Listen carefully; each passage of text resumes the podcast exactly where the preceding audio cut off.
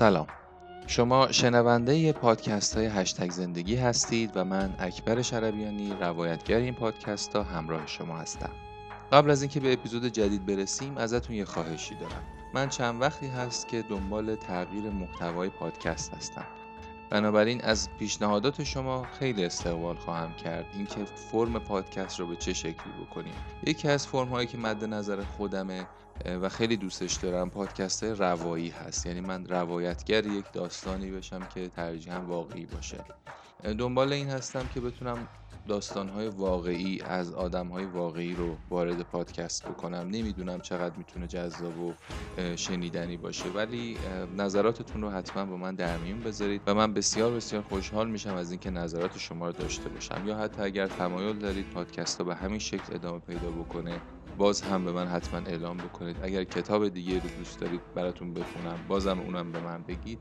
و در حال هر پیشنهادی بدید من ازش استقبال می‌کنم. ممنونم. بریم سراغ ادامه کتاب خودمون.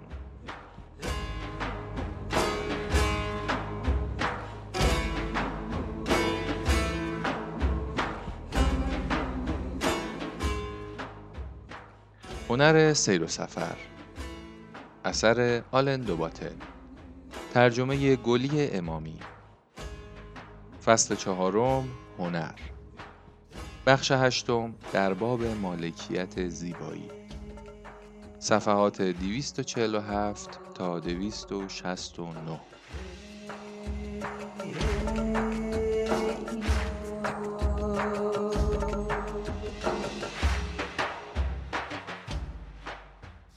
یک. از میان تمام جاهایی که می رویم ولی با دقت نگاهشان نمی کنیم یا تأثیری بر ما نمی گذارند گهگاه چندتایی در ذهن شاخص می مانند چنان اثری می‌گذارند که وادارمان می‌کنند به آنها توجه کنیم دارای چنان کیفیتی هستند که سردستی می‌توانیم آن را زیبایی بنامیم این کیفیت احتمالا شامل آن جذابیت یا صفت آشکاری نیست که کتابچه های راهنما نقاط دیدنی زیبا را با آن مشخص می کنند. اگر بخواهیم طور دیگری بیان کنیم به سادگی می شود گفت که ما از آن مکان خوشمان آمده. با این تعبیر در سفرهای من زیبایی فراوان بود. در مادرید به فاصله چند بلوک از هتلم زمین بایری بود که حاشیه آن را آپارتمان‌های مسکونی و یک پمپ بنزین نارنجی بزرگ و کارواش احاطه کرده بود. یک شب در تاریکی قطار بلند و باریکی با تک و توک مسافر از چند متری بالای این پمپ بنزین عبور کرد و با پیچ و خم از میان آپارتمان‌ها گذشت. در آن تاریکی پلی که ریل قطار روی آن قرار داشت دیده نمی‌شد. در نتیجه به نظر می رسید که قطار در بالای زمین شناور است و با ظاهر فوق مدرن آن و نور سبز شبهگونه ای که از پنجره هایش میتابید جشنواره ای از فناوری را می نمایاند. در داخل آپارتمان ها ساکنین مشغول تماشای تلویزیون یا حرکت در آشپزخانه بودند. در همان حال تک و توک مسافران پراکنده در واگن‌ها یا مشغول تماشای شهر یا خواندن روزنامه بودند. در آغاز سفری به سویل یا کردوبا مدتها پس از آنکه ماشین ظرفشویی ها دورشان را تمام کرده بودند و تلویزیون ها خاموش شده بودند. مسافران قطار و ساکنین آپارتمان ها کمترین توجهی به یکدیگر نداشتند. زندگیشان در امتداد خطوطی ادامه داشت که هرگز به هم نمی رسید مگر لمحه‌ای در قرنیه مشاهده ای که برای نجات از اتاق کسالتبار هتلش در حال قدم زدن بود.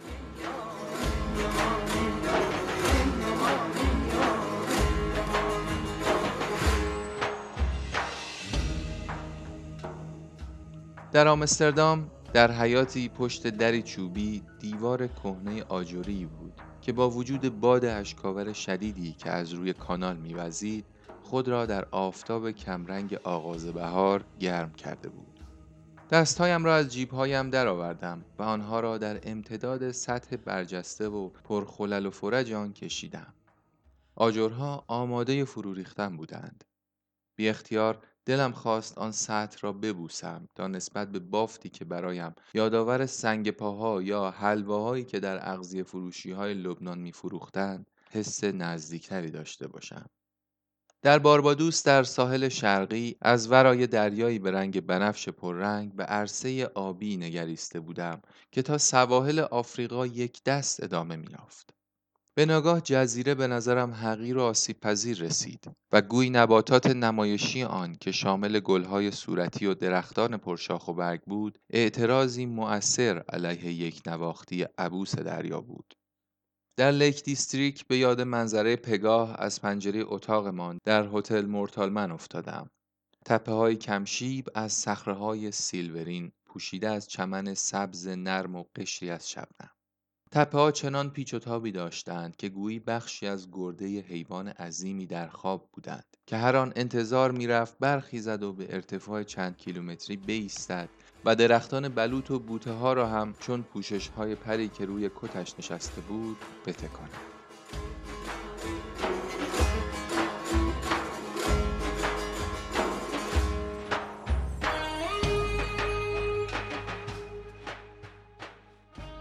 دو در برخورد با زیبایی از حاکمترین تمایلات ناگهانی میل دستیابی به آن است که آن را مالک شویم و در زندگیمان به آن وزنی بدهیم نیازی که بگوییم من آنجا بودم این را دیدم و برایم مهم بود.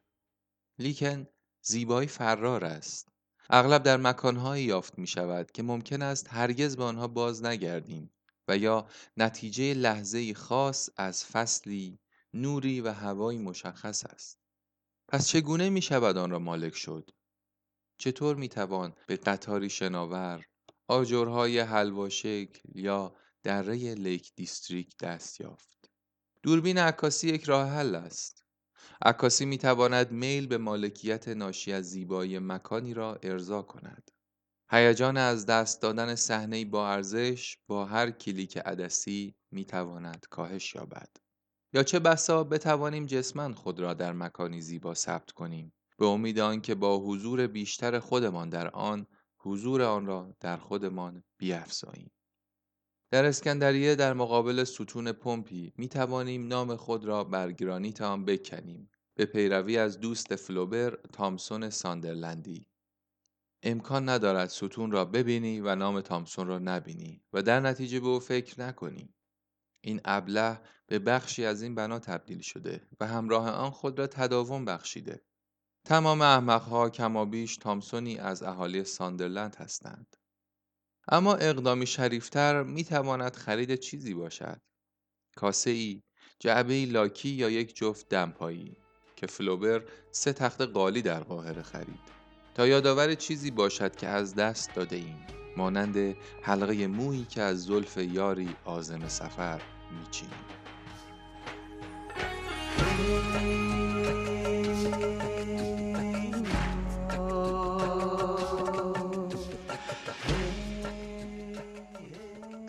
سه جان راسکین متولد لندن بود در فوریه 1819 بخش عمده ای از آثارش گرد این پرسش نوشته شد که چگونه می توانیم زیبایی مکانها را مالک شویم.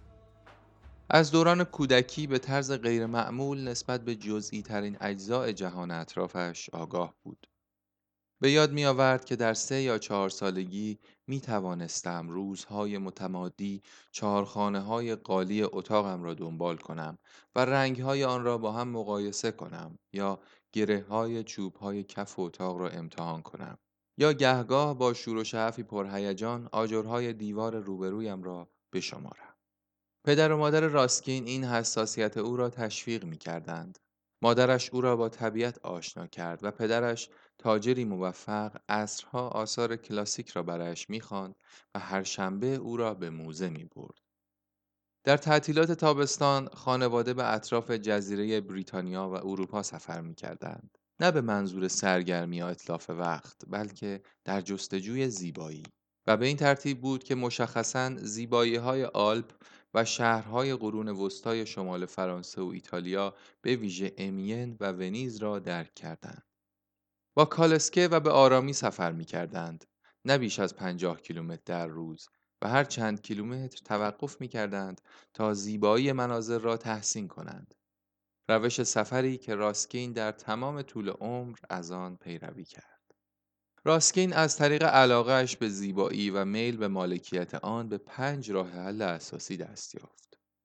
نخست اینکه زیبایی حاصل مجموعی از عوامل پیچیده است که از نظر روانی و دیداری بر ذهن تأثیر می‌گذارد. دوم اینکه انسان با گرایشی درونی نسبت به زیبایی و میل به مالکیت آن واکنش نشان می‌دهد. سوم اینکه روش‌های نازلی برای این تمایل به مالکیت وجود دارد. از جمله میل به خرید اشیا غالی تا کندن نام خود بر یادبودی و گرفتن عکس. چهارم این که فقط یک راه حل برای تملک درست زیبایی وجود دارد و آن نیز از طریق درک آن است. با خداگاه شدن نسبت به عواملی روانی و دیداری که مسئول آن هستند. و سرانجام اینکه مؤثرترین روش پیگیری درک این خداگاهی تشریح مکانهای زیبا از طریق هنر است با نوشتن یا نقاشی بدون در نظر گرفتن اینکه استعدادش را داشته باشیم یا نداشته باشیم.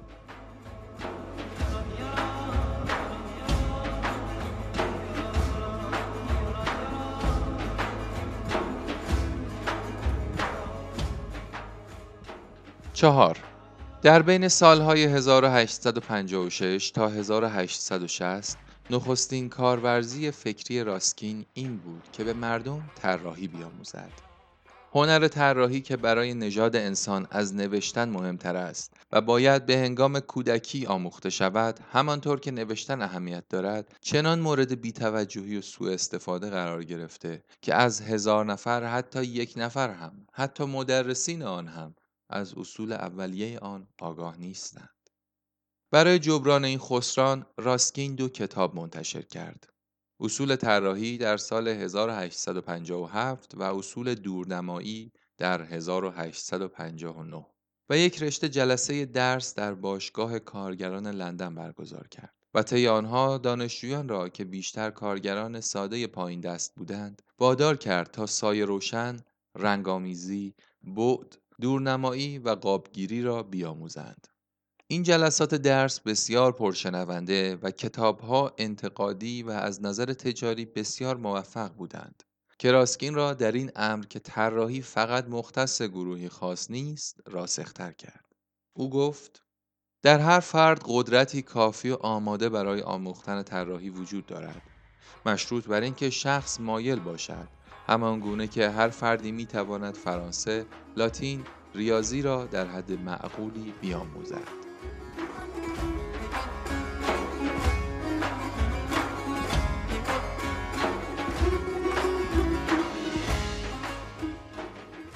لزوم طراحی چه بود؟ راسکین تناقضی نمی‌دید که تأکید کند ربطی به خوب طراحی کردن یا هنرمند شدن نداشت. او می‌گوید انسان در زمان تولد همان اندازه هنرمند است که کرگدن. کرگدن متولد می شود و شما همانقدر نمی توانید خود را کرگدن کنید که زرافه. برای راسکین مهم نبود که شاگردان کارگرش در پایان تدریس او نتوانند چیزی که قابل آویختن به دیوار باشد بکشند. راسکین می‌گوید تلاش من به این منظور نیست که از نجار نقاش بسازم بلکه هدفم این است که او را نجار شادتری بکنم. شخصا نمیپذیرفت که هنرمند با استعدادی است. درباره طراحی های کودکیش به تنز می گفت در زندگی هیچ پسر بچه ای را ندیدم که تا این اندازه کم استعداد و کم حافظه باشد. من عملا قادر نبودم هیچ چیز طراحی کنم نه یک گربه نه یک قایق و نه حتی یک برس سر. طراحی آن هم وقتی که توسط اشخاص بی استعداد کشیده شود چه ارزشی دارد؟ برای راسکین ارزش داشت زیرا به زعم او به ما میآموخت که ببینیم. به عوض نگاه کردن متوجه بشویم در روند بازآفرینش چیزی که مقابل دیدگانمان قرار دارد با دستان خودمان موقعیتمان از یک بیننده گذرای زیبایی به کسی که درک عمیقی از جزئیات آن پیدا می کند تغییر می کند و در نتیجه آن را بهتر در خاطر حفظ می کنیم. فروشنده ای که از شاگردان کالج کارگران بود و در کلاس های راسکین دوره دیده بود گزارش داد که راسکین در آخرین جلسه درسشان چنین گفت خب آقایان به یاد داشته باشید که من نکوشیدم به شما طراحی بیاموزم. هدفم فقط آموزش دیدن بود. دو مرد در امتداد بازار کلر قدم می‌زنند. یکی از آنها به انتهای بازار که می‌رسد از لحظه‌ای که قدم به آن گذاشته باخرتر نشده. اما دیگری متوجه دسته جعفری شده که از سبد زنی بیرون زده و تصاویری را با خود می‌برد که تا مدتها با کار روزانهش در هم میآمیزد. دلم می‌خواهد شماها این چیزها را ببینید. راسکین از اینکه مردم تا این حد به جزئیات بیتوجهند رنج می برد. از کوردلی و شتاب جهانگردان مدرن نفرت داشت. به خصوص آنها که مفتخر بودند اروپا را ظرف یک هفته با قطار پوشش دادهاند. سفری که آژانس مسافرتی توماس کوک در سال 1802 ترتیب می‌داد. راسکین می‌گوید حرکت با سرعت 100 کیلومتر در ساعت از میان مناظر حتی یک ارزن هم ما را قویتر، شادتر یا عاقلتر نمی کند. در جهان همیشه بیش از آنچه انسانها قادر به دیدن هستند دیدنی وجود دارد. مشروط بر اینکه آرامتر قدم بردارند. در حرکت سریع بهتر نمی بینند. چیزهای با ارزش را باید دید و تعمق کرد نه اینکه با شتاب از کنارشان عبور کرد. گلوله‌ای که به سرعت می رود لطفی ندارد و انسان اگر واقعا انسان است از حرکت آرام زیانی نمی بیند چون سربلندیش ابدا در رفتن نیست بلکه در بودن است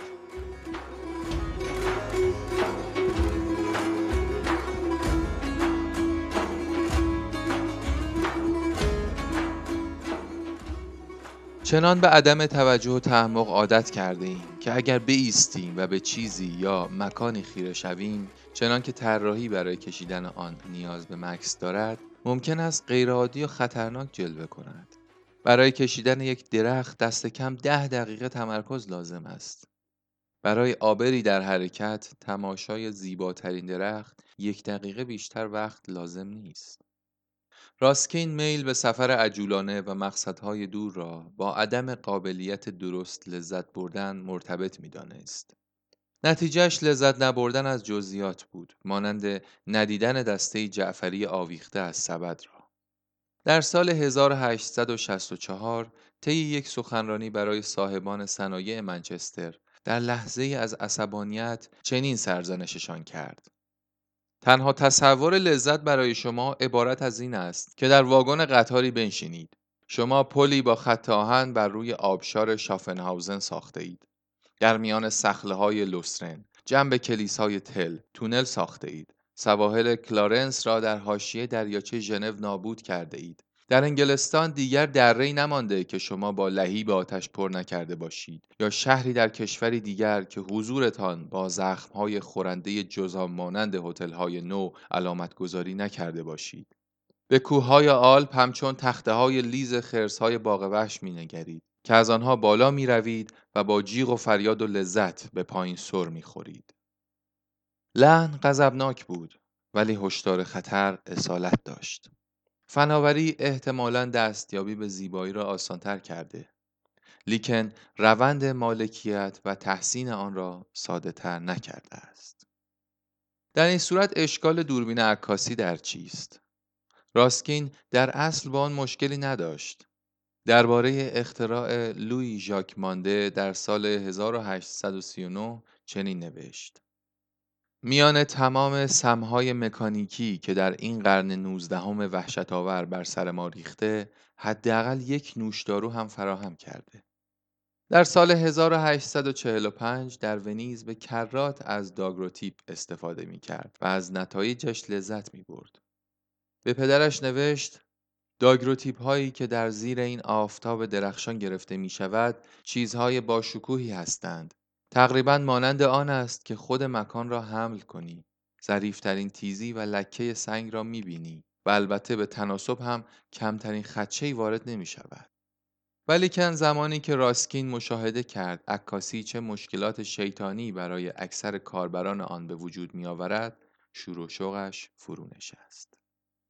عکاسان به عوض استفاده از عکاسی به عنوان مکملی بر دیدن فعال و خداگاه آن را به عنوان جایگزین به کار می گرفتند.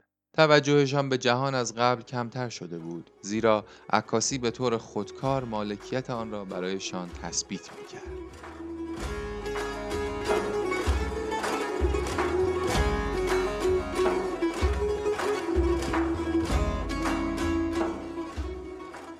یک بار راسکین در تشریح عشقش به طراحی اشاره کرده بود که این عشق ناشی از نیازی است نه برای شهرت و نه خوش آمد دیگران و نه حتی برای بهره خودم بلکه غریزی است مانند نیاز به خوردن و نوشیدن آنچه که این سه فعالیت را متحد می کند این است که همگی شامل همگون کردن عوامل جذاب جهان می شوند. به نحوی انتقال نیکی از برون به درون. در کودکی راسکین به قدری عاشق تماشای علف بود که می گفت اغلب می خواهد آنها را بخورد ولی به تدریج کشف کرد که بهتر است آنها را طراحی کند. عادت داشتم روی چمن دراز بکشم و آن را در حال رشد طراحی کنم تا بدانجا که هر متر مربع چمنزار یا ساحل خزبسته از آن من می‌شد. البته عکاسی به تنهایی نمی‌تواند چنین خوراکی را تأمین کند مالکیت واقعی یک صحنه منوط به تلاشی آگاهانه در توجه به عوامل و درک ساختار آن است. ما تنها با باز کردن چشمانمان می توانیم زیبایی را ببینیم. لیکن این زیبایی تا کی در حافظه ما باقی بماند بسته به این است که چه اندازه به عمد آن را درک کرده ایم. دوربین عکاسی فاصله میان تماشا و توجه کردن، میان دیدن و مالکیت را تار می کند. فرصت دانش واقعی را به ما می دهد اما به نظر می رسد که ندانسته تلاش دستیابی به آن را پوچ می نمایاند. انگار به سادگی با عکس گرفتن کار را تمام کرده ایم. در حالی که بررسی صحیح یک مکان مثلا جنگلی سبب می شود پرسش هایی بپرسیم مانند ساقه ها چگونه به ریشه ها متصلند؟ مه از کجا می آید؟ چرا درختی از درخت دیگر پر تر است؟ پرسش هایی که به سادگی در حین طراحی پرسیده می شوند و پاسخ می آبند.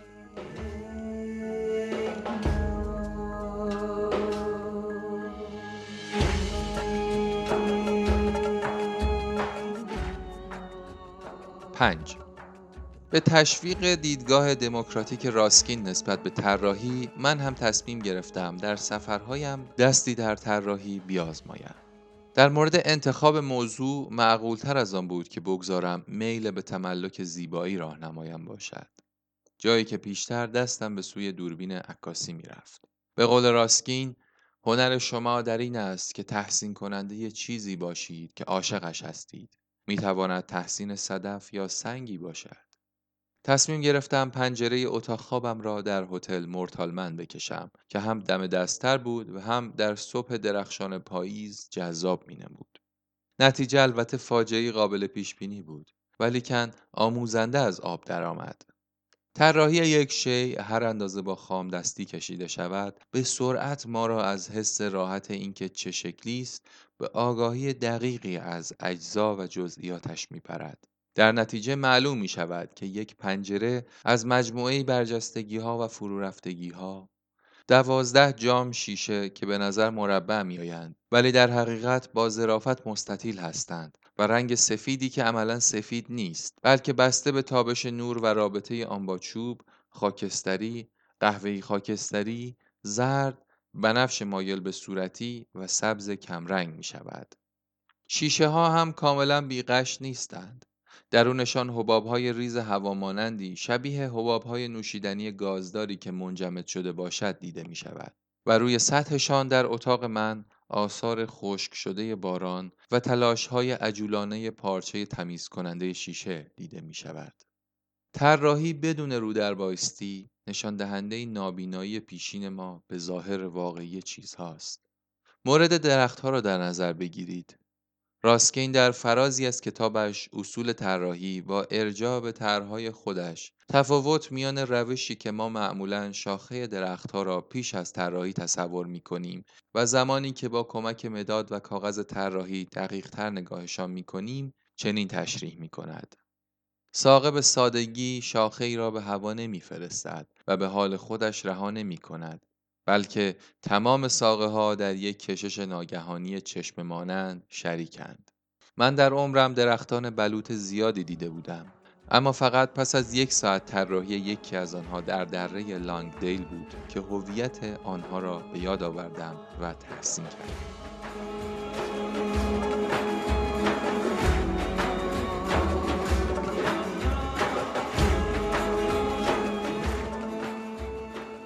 شش یکی دیگر از امتیازاتی که طراحی برای ما دارد درک آگاهانه از دلایلی است که ما را به منظره یا ساختمانی جذب می کند. برای سلیقه هایمان تعریف می آبیم. نوعی زیبایی شناختی تحصیل می کنیم و ظرفیتی برای داوری زیبایی و زشتی به دست می آوریم. با دقت مشخص می کنیم در ساختمانی که دوست نداریم چه نقص هایی وجود دارد و چه وجوهی از زیبایی در آن که دوست داریم هست. با سرعت بیشتری صحنه که تحت تأثیرمان قرار داده تحلیل می کنیم و انگشت بر نقاط قوت آن می گذاریم. مانند ترکیب سنگ آهک و نور غروب یا طوری که درختها بر روی رودخانه سرخم کردند. از جمله بیمفهوم این را دوست دارم به از این خوشم می آید چون ارتقا پیدا می کنیم و در نهایت در جهت کلیت چیز دوست داشتنی و قوانین زیبایی حتی اگر به صورت کشف و شهود و موقتی باشند. به یادمان می آید بهتر است نور متمایل به شیعی بتابد تا مستقیم و از بالای سر. رنگ خاکستری با سبز هماهنگی بیشتری دارد. برای آنکه خیابانی حسی از فضا را منتقل کند بهتر است ساختمانهای آن به بلندای ارز آن باشند. و بر مبنای این درک آگاهانه خاطرات منسجمتری بنیان می‌گیرد. حک کردن ناممان بر ستون پمپی به نظر غیر ضروری می رسد. طراحی به قول راسکین به ما می آموزد که ابر را در حال محو شدن، حرکت برگ را در نسیم و دگرگونی سایه ها را در خاطره حفظ کنیم. راسکین در توجیه هدفش که حاصل چهار سال تدریس و نوشتن کتاب و طراحی بود توضیح داد که انگیزش هدایت توجه مردم به زیبایی آفرینش خداوند در جهان مادی بوده است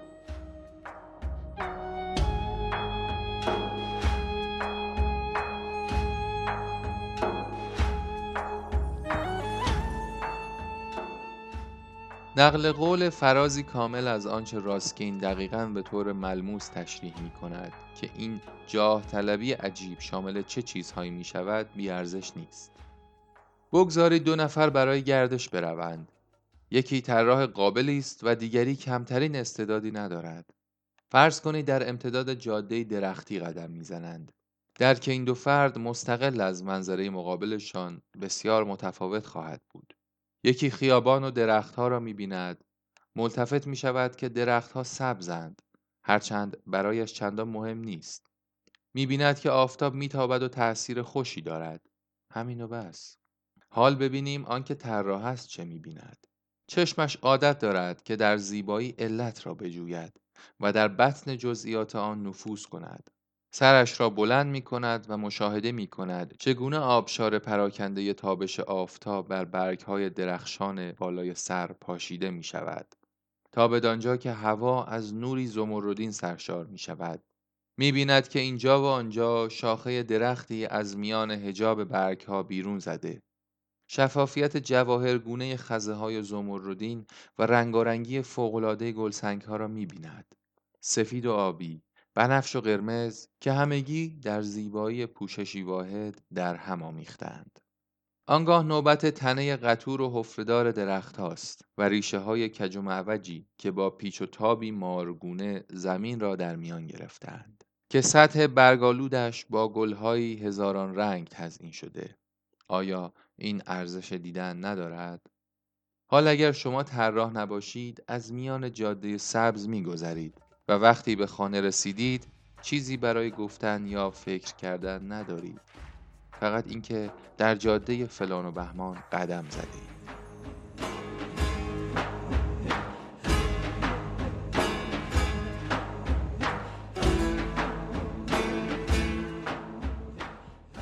هفت. راسکین فقط ما را در سفرهایمان به طراحی تشویق نمی کرد وی بر این عقیده بود که در عین حال باید بنویسیم یا به قول خودش واژه نقاشی کنیم تا برداشتمان را از زیبایی به شکلی ثابت درآوریم. هرچند راسکین در دوران زندگیش به خاطر هایش مورد احترام بود لیکن واژه نقاشی هایش بود که توجه عموم را به او جلب کرد و باعث شهرتش در اواخر دوران ویکتوریا شد. مکانهای جذاب به گونه متعارف ما را نسبت به عدم قابلیت زبانیمان آگاه می کند. در Lake District در حال نوشتن به دوستی با عجله و شتاب نوشتم که منظره زیبا هوا مرطوب و بادخیز بود. راسکین این نوع نثر را بیشتر به تنبلی منسوب می کرد تا عدم قابلیت. بحث او این بود که ما همه قادریم به حد کافی قابلیت واژه نقاشیمان را رشد بدهیم. عدم موفقیت علتش نپرسیدن پرسش به حد کافی و دقیق نبودن در تحلیل آنچه دیده و حس کرده ایم است. به عوض آنکه با گفتن دریاچه زیباست تکلیف را از سر خود باز کنیم باید شدیدا خودمان را مورد پرسش قرار دهیم که چه چیز این قطعه آب به خصوص جذاب است. تداییهایش چیست؟ چه واژه‌ای بهتر از بزرگ آن را توصیف می کند نتیجه ممکن است نبوغامیز نباشد لیکن دست کم با جستجوگری در نمایش تجربه اصیل هدفمند می شود.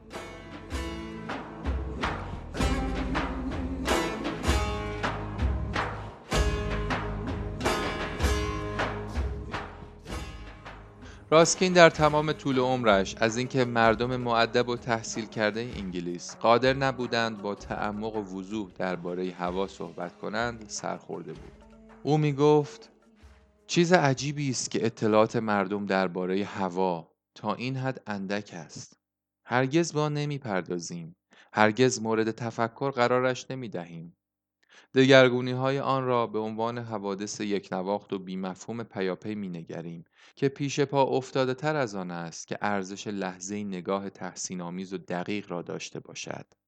وقتی در لحظات اوج بیکاری و بیهدفی به عنوان آخری ملجع به هوا می پردازیم از کدام یک از ویژگی های چشمگیرش حرف می‌زنیم یکی می‌گوید که مرتوب است دیگری باد میآید یا کسی دیگر گرم است چه کسی از میان تمام این افراد پرحرف می تواند از شکل و قله سفید و بلند سلسله کوههایی که امروز ظهر افق را کنگره‌ای کرده بود صحبت کند؟ چه کسی به اشعه باریک خورشید که از جنوب به قله های آن تابیده بود تا جایی که در قبار بارانی آبی محو شد توجه کرده است؟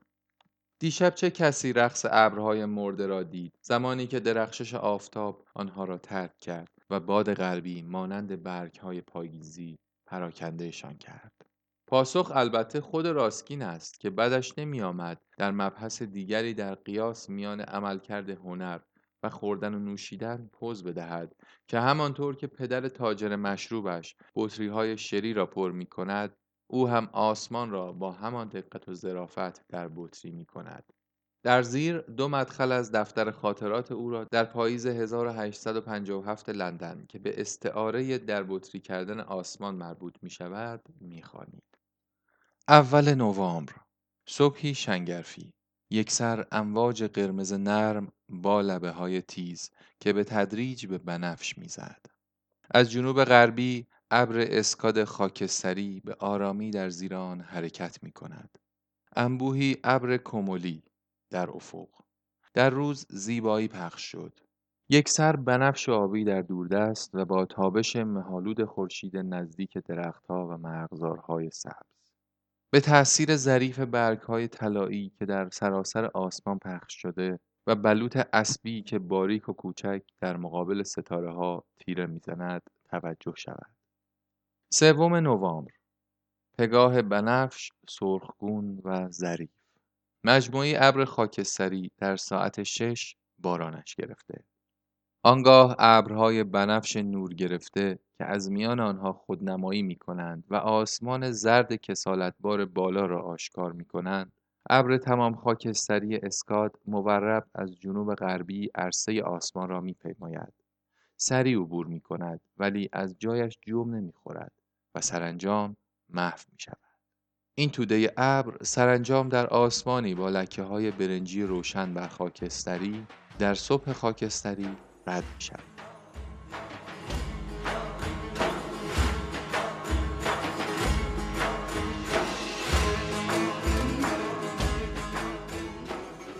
هشت مؤثر بودن واژه نقاشی راسکین تنها علتش روش توصیف شکل مکانها نبود علفها سبز بودند زمین قهوه‌ای خاکستری. بلکه در تحلیل تأثیر آنها بر ما به زبان روانشناختی بود. علف عرصه‌ای وسیع داشت و زمین شرم زده بود. او تشخیص داده بود که بسیاری مکانها به نظر ما زیبا میآیند نه به خاطر دلایل زیبایی شناختی چون رنگها به هم می آمدند یا تناسب و قرینه سازی داشتند بلکه به دلایل روانشناختی. زیرا به زعم ما در برگیرنده ارزش یا حالتی از اهمیت بودند. راسکین یک روز صبح در لندن ابرهای کومولوسی را از پنجره اتاقش تماشا کرد. توصیفی واقع گرایانه می توانست شرح دهد که ابرها دیواری کاملا سفید تشکیل دادند. با رخنه‌هایی در میانشان که اجازه می‌داد نور آفتاب بتابد. لیکن راسکین موضوع را از زاویه روانشناختی بررسی می کند. او می‌گوید کومولوس واقعی با شکوه ترین ابرها اغلب اوقات بدون باد است. حرکت انبوه آنها موقر، متداوم و غیر قابل شرح است. پیشرفت یا عقب نشینی یک نواختی دارد. گویی با خواستی درونی یا قدرتی نامرئی به حرکت در میآیند در کوههای آلپ درختهای کاج و ها را هم با همین اصطلاحات روانشناختی تشریح می کند. هرگز نمی توانم لحظه ای بدون شگفت زدگی زیر صخره آلپی بایستم. به بالا و کاجهایش می نگرم که بر پرتگاه های خطرناک و دست نیافتنی دیواری عظیم قامت برافراشتند. در کسرتی آرام هر یک همانند سایه کناریش بلند قامت و ثابت بدون شناختی از یکدیگر دستت به آنها نمی رسد نمی توانی صدایشان کنی. صدای انسان هرگز به آن درختها نرسیده. ورای تمام صداها هستند مگر صدای باد. هیچ پایی هرگز برگهای فرو ریخته آنها را لگد نکرده. در مجموع ناآرام ایستاده اند لیکن با چنان ای آهنین که صخره در کنارشان به نظر متزلزل و خمیده می رسد. در مقایسه با نیروی سیاه زندگی ظریف و غرور یک نواخت سرفرازشان شکننده، ضعیف و مرددند.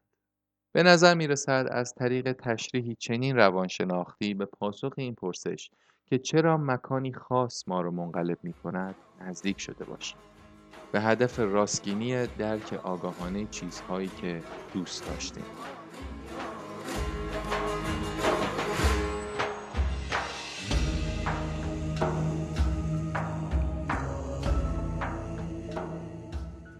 نو به دشواری می‌شد حد زد مردی که در کنار خیابان و روبروی ردیفی آسمان خراش پارک کرده بود در حال واژه نقاشی باشد تنها شاهد دفتر بزرگی بود که به رول تکیه داده بود و خیره ماندن طولانی و گهگاهی به موضوعی که می‌کشید.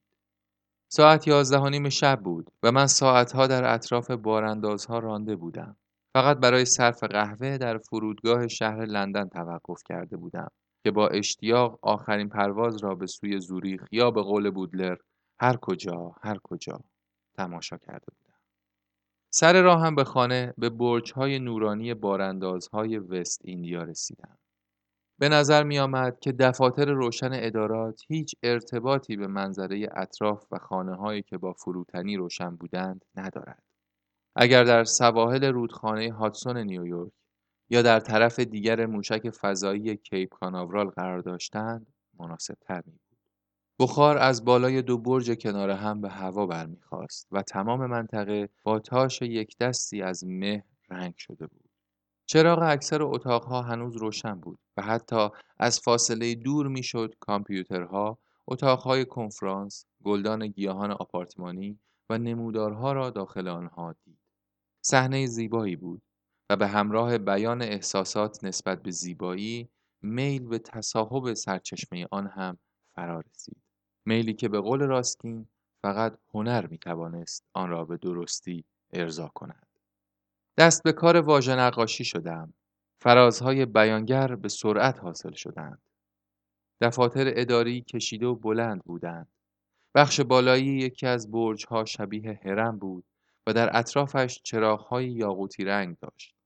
آسمان نه سیاه که زرد متمایل به نارنجی بود و از آنجا که تعریف واقع گرایانه صحنه کمکی نکرد که بر علت موثر بودن صحنه انگشت بگذارم کوشیدم زیبایی آن را بیشتر با اصطلاحاتی روانشناختی تجزیه و تحلیل کنم از قرار معلوم قدرت صحنه بیشتر ناشی از تأثیر شب و مه بر برجها بود شب توجه را به عواملی از ادارات جلب می کرد که در روز دیده نمی شدند.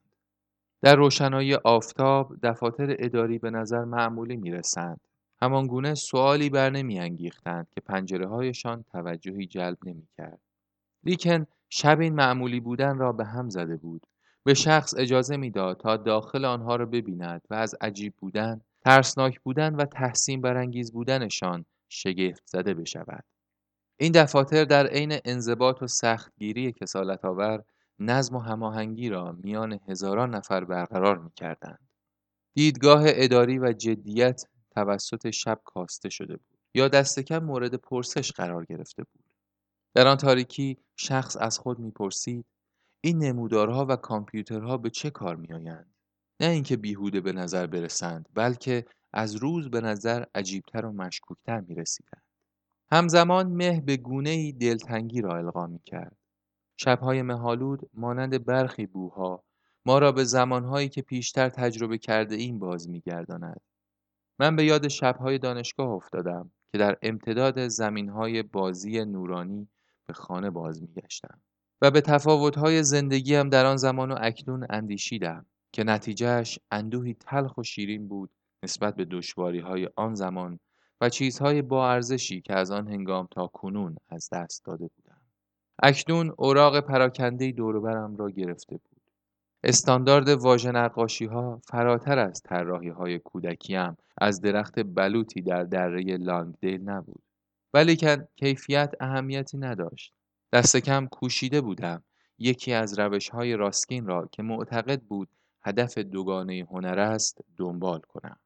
رنج را بفهمم و سرچشمه زیبایی را درک کنم. و همان گونه که در روبرو شدن با مجموعی از طراحی های شاگردانش در سفرهایشان از روستاهای انگلستان اشاره کرده بود. من معتقدم که منظر چیز مهمتری از طراحی است و ترجیح می دهم طراحی درس بدهم که شاگردانم عشق به طبیعت را بیاموزند تا نگاه کردن به طبیعت را درس بدهم که طراحی بیاموزند.